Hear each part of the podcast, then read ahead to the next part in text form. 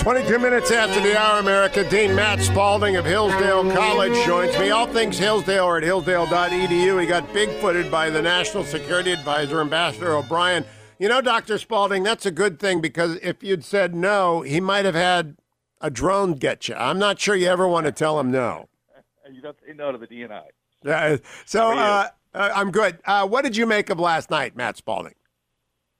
Uh, I thought it was uh, almost a normal kind of debate. uh, but but having said that, I, I think that uh, the vice president made some interesting things. Uh, such as? Uh, well, he, he I think probably the biggest thing was at the end when he talked about energy and talked about oil, and there goes fracking, and he's going to talk to Texas and Pennsylvania and Oklahoma, and I thought that was pretty amazing. You know, before the debate on NBC, I said to Lester Holt and Savannah Guthrie, the president has to talk to Pennsylvania and Wisconsin, Pennsylvania and Wisconsin, Pennsylvania and Wisconsin. Do you think he did that effectively? Well, I, I think that discussion about energy, especially, did that. You know, I think the other big theme here was the extent to which I, I was struck by how much the president was running as an outsider against Joe Biden, who had been in Washington for 47 years. Uh, that I, I thought was a concerted effort. He brought came back to that several times. Uh, Joe Biden, you're an insider who got nothing done. That that came up under energy. It came up under immigration. It came up under um, uh, criminal reform. Uh, uh, you just hit the big three. That's exactly. I'm getting some uh, some feedback, friends. Uh, we, you know, we've been up forever here, Matt. So excuse us, uh, Matt Spalding. I was disappointed that they did not talk about Justice, soon to be Justice Barrett. Uh, it is. I thought Kristen Welker did a great job, but there is one part of the question set which was missing. Is we're about to have a major change on the Supreme Court, and we have Joe Biden proposing what is to me a threat to the rule of law, a commission to consider Article Three. What's your reaction to that proposal and to the absence of a discussion of it in the debate? No, I, I thought the biggest missing piece in this whole debate was was precisely that not only are you adding a Supreme Court justice, which has been a, a, a big discussion, but the question of court packing has come up many times. Uh, the other debate and, and, and his other discussions. And then right before the, the debate, he announced this idea of a commission. Now, that's a major issue, major issue that is a clear distinction between the two parties and starts mucking around with uh, the, the one branch of the, of, of the government, the judiciary, and it doesn't even come up. So I was I was actually quite taken aback by that not coming up, uh, because that needs to be delved into some more. What what is he up to? What's going on here? I think there's something more afoot that uh, people need to know about. Uh, uh my impression was that is a uh, camel in a tent situation. Uh, I don't care who he names to that. That is a bad idea. That is a constitutional convention in disguise with the absolute ability to do exactly what the Constitutional Convention did, which is surprise the country with a set of proposals that can then get put to the country without invoking Article 5. Are you worried about that, or is that uh, crazy on my well, part? No, no, no, it's, it's not crazy. I, I would put it a little differently, however. Um, you know, everyone's been talking about FDR and court packing 1936. Um, I've been going back and looking at that, and Joe Biden is following FDR's playbook to the point. During the 36 election, FDR refused to talk about it, uh, but he also said that he didn't like court packing, but he set up a, a secret commission within his administration, led by his attorney general, to come up with ideas about how to get around the court. They didn't eventually. Go, uh, they didn't initially go with court packing. They thought about amending the Constitution. They thought about court stripping. They had other plans, and FDR eventually chooses court packing because he was impatient and he couldn't wait long enough. He wanted it done immediately. I, I think Biden's following that strategy exactly. Remember, FDR didn't talk about court packing, didn't come up until after he was reelected, several months into his administration, in this case, over 180 days. Um, he decided he presented his plan. It was a disaster, but the strategy for setting up is exactly what Joe Biden is doing. Now, Matt Spalding, he had 73 senators in 1937. 73. Three were progressives from the Midwest, so they weren't officially Democrats, and it got rejected by a 70 to 20 vote. Does does that bulwark still hold? We have 30 seconds to the break. That well, that's that's the question. I think that there are a lot of these senators uh, who are running elections who are taking positions that question whether they've got a strong majority, but I don't have as much faith in the Democratic Party today at all to stop this. I'll be right back with Dean Matt Spalding of the Hillsdale in Washington program. Go nowhere, America. It's the Hillsdale Dialogue, except the hillsdale.edu. Stay tuned.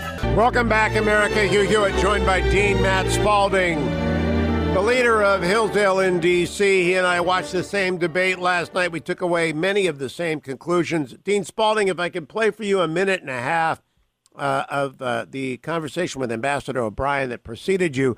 The Federalist Papers come up. I'd like your opinion on this. Here is that minute and a half. Matt, what I asked the uh, ambassador was whether or not the extraordinary. Oh, okay, now we have it. Go ahead. It's just one of those days. Matt, you ever have one of those days when, when everything executive is the paramount characteristic of a successful nation? Some people throughout history, I'm not comparing Donald Trump to anyone in particular, but some individuals have been possessed of this extraordinary energy level, which always overawes me because I'm actually an eight hour sleep guy plus a nap. I do not get it.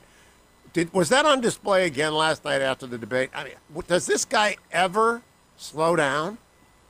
You know, he's got energy that, that is unbelievable. The, the, the president's 20 years older than me and has, uh, has far more energy than I do. I mean, I can't tell you how many mornings he's called me at 6 in the morning uh, for the first call, and the last call has been. Uh, the situation ringing through to my home at uh, at midnight or 11:30 in the evening.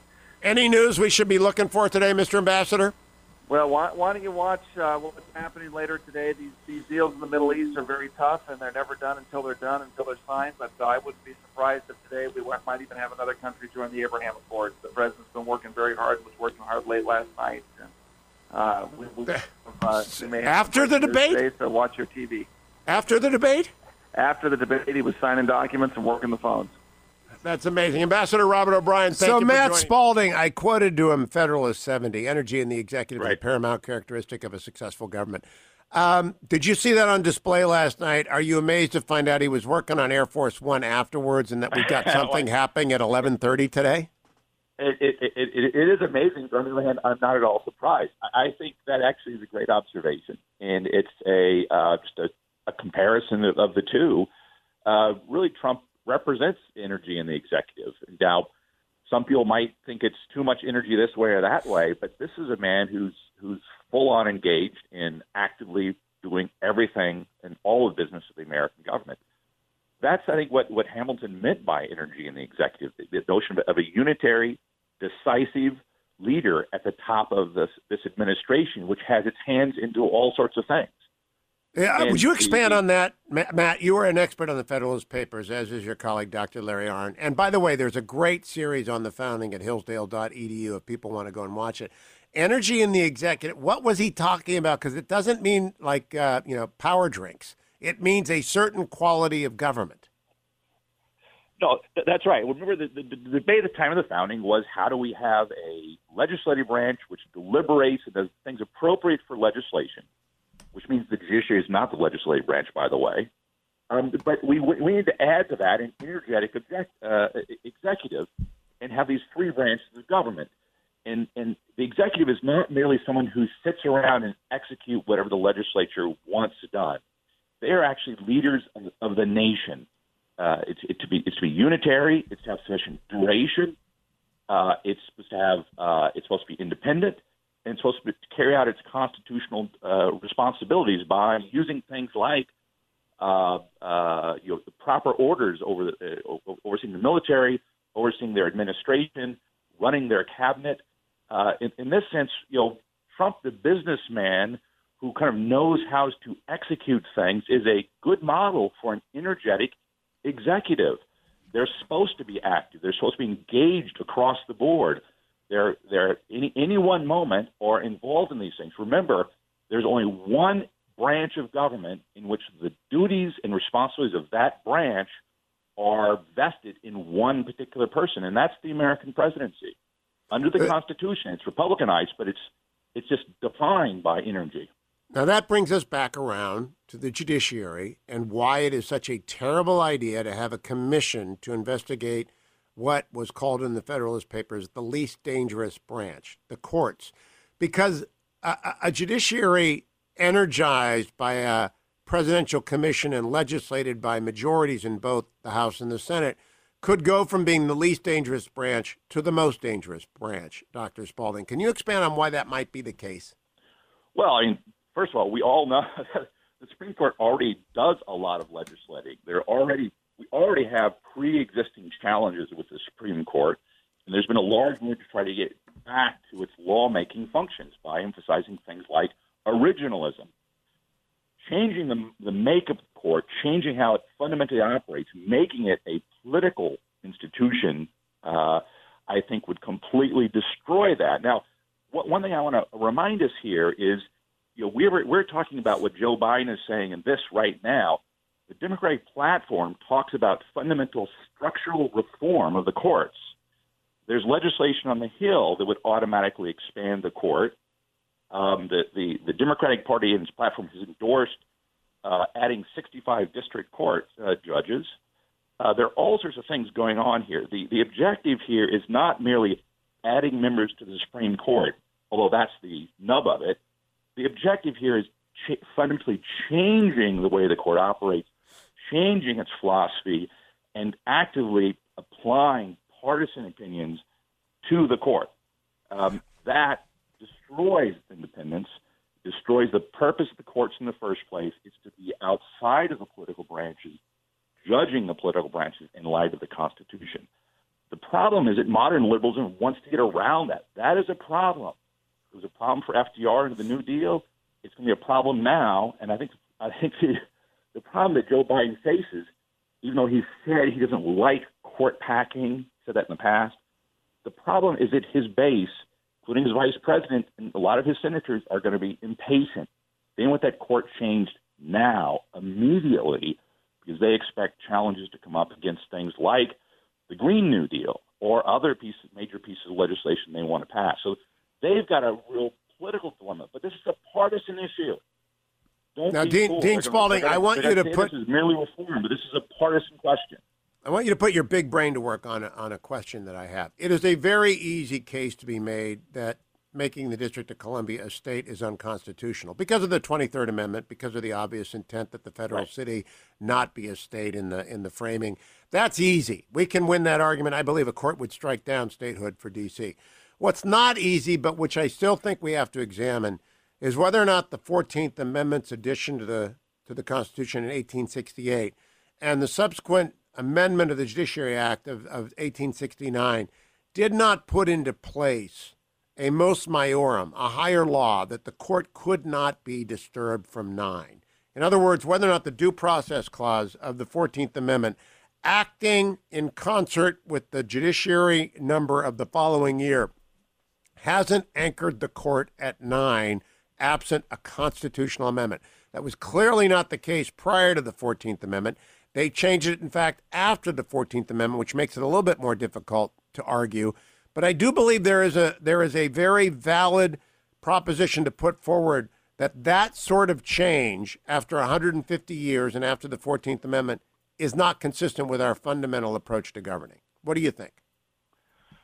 Uh, I, I think in a broad way, I, I, I see you're agree with you. Uh, whether it's technically unconstitutional, I probably I was thinking that more, but probably be a little dubious in, in the following for the following reason, which is that it was clearly intended for the legislative branch to control those numbers. That's clear, um, and it's allowed to to to to make adjustments. And by restricting the legislative branch working with the executive signing legislation, saying that it's constitutional is essentially one branch, in this case the courts, uh, uh, technically telling the legislative branch and the, and the executive branch that they can't do something they're allowed to do in the Constitution. But but your general point, your general point, which is that if you change the makeup of the court in order to bring about outcomes, that I think is broadly unconstitutional. It, it Uh, but is, and this political is question. It's a political question. Well, I don't know that it is because uh, this is my argument. We'll have to talk about this, and and and perhaps we'll have a, a study session on this. When the Fourteenth Amendment guarantees due process of law and applies it to the states, it requires every organ of government to conform to the rule of uh, of reliance, uh, which is long uh, known in the common law and contract law and property law. If you rely on something, Well, we've had 150 years relying on a court system that has organically developed over time its own common law. And to suddenly shatter it, to change Right. it, to take an axe to the root, is to threaten everybody's fundamental liberty. And the fundamental rights protected by the 14th Amendment include the right to depend on everything that's gone before us as a nation. And that's both stare decisis right, and the way. That's why I think what they're proposing is so radical that it does It- indeed it- offend every, uh, it- our it- ideas it- of law. it's definitely radical, but that's the same argument we turned around and defend precedents that we don't like either.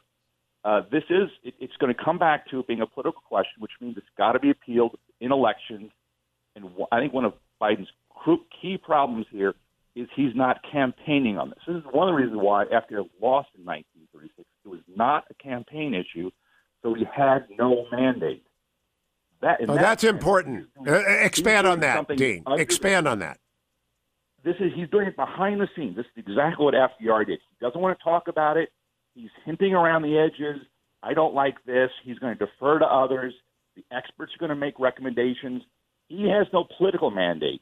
So when you're raising the legitimate question about the broader constitutionality of this without buy-in by the American people, especially through the electoral process, Biden does not have that at all. Polls tell us that, but he's not campaigned about it. He's not answered when he's been asked direct questions. That I find to be extremely problematic, especially when it's in the Democratic platform. There's uh, at least one piece of legislation uh, on the Hill right now that uh, sponsored by uh, Representative Kennedy, who would add two members of the court for every president gets to add two, and whenever it gets over nine, anybody who's of a certain uh, who's been on the bench the longest becomes a senior judge. It's a very clever way, but it's it's a it's a court packing plan. When we come back from break, we're going to talk about this idea of radical innovation in sheep's clothing. It's still a wolf. It's it's a wolf, and they're not even talking about it. That's uh, the only disappointment about these debates. They did not talk about the fundamental threat to our liberty.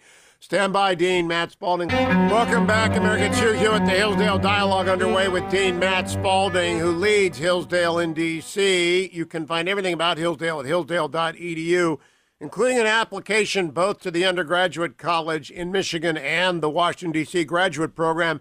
Matt, I wanted to ask you how goes the graduate program in its second year in the era of COVID? Oh no, it it, it is growing going well. We're in person. We've got people in the on the Hill, administration, think tanks. So we're we're and we're growing rapidly, uh, and we've got scholarship in place. So we are looking for great people to apply. So we are full full steam ahead. There is never a time that is more interesting to be in D.C. than in the last 10 days of a campaign. Your thoughts as we go down to the wire to pick, as we always do in the quadrennial exercise of freedom, a leader. What are you thinking about the choice before the American people right now?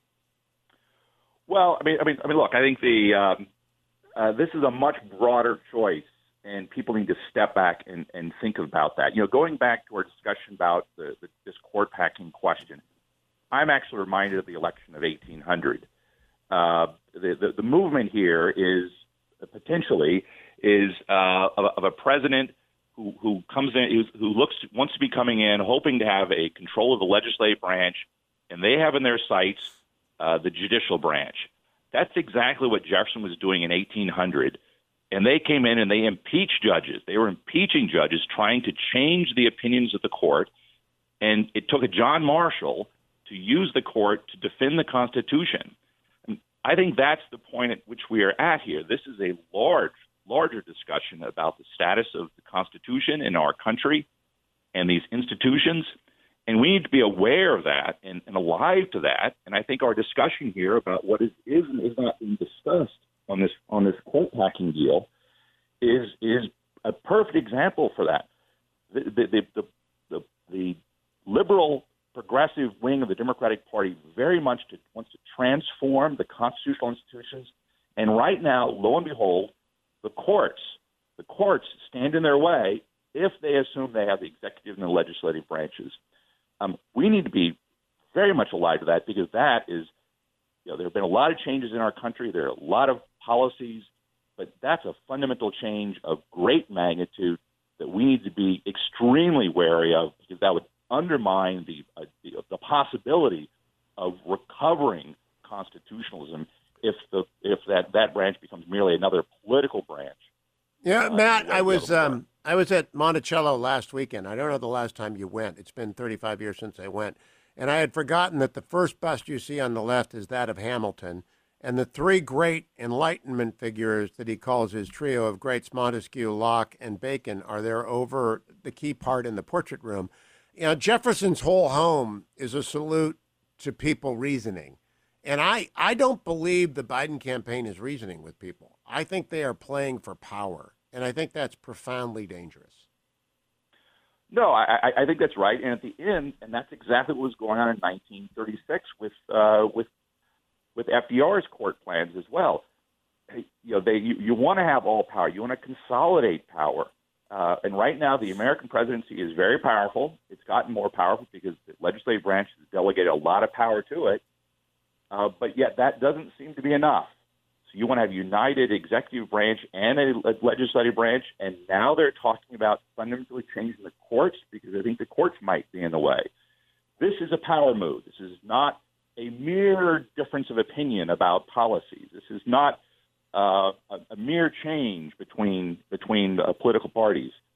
Uh, that's the kind of discussion I think we we really need to be having, and that's why the the fact that that didn't come up. Not only did the court packing not come up, but this larger question about American institutions and the status of the institutions and the relationship to the branch Constitution itself.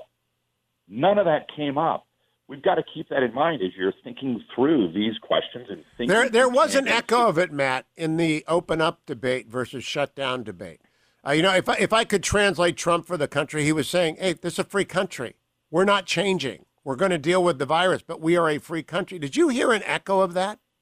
No, there, there's an echo in it, and and uh, that echo comes up, and he's given some great speeches on this. I don't deny that at all, uh, but we need to be able to see through the the um, especially those people who maybe don't like the particulars or or are turned off by his methods and the fact that he says what he wants to say. You got to look beyond that and see the larger thing going on here. He talked about that. He also talked about the economy, and I thought a, a very practical way, which is we need to protect our economy, which is the, the way most people survive in this world, but also flourish. Um, there's a there's a bit of that as that, that came out as well, and but I'd like to see more of that thought about in, in, in this this kind of discussion. Those are the kinds of national questions that elections are supposed to be ab- about. I'm just struck by how much this conversation, this debate, has been conducted with. I mean, the, talk about a front porch campaign, you know, a, a, a bunker campaign or a basement campaign.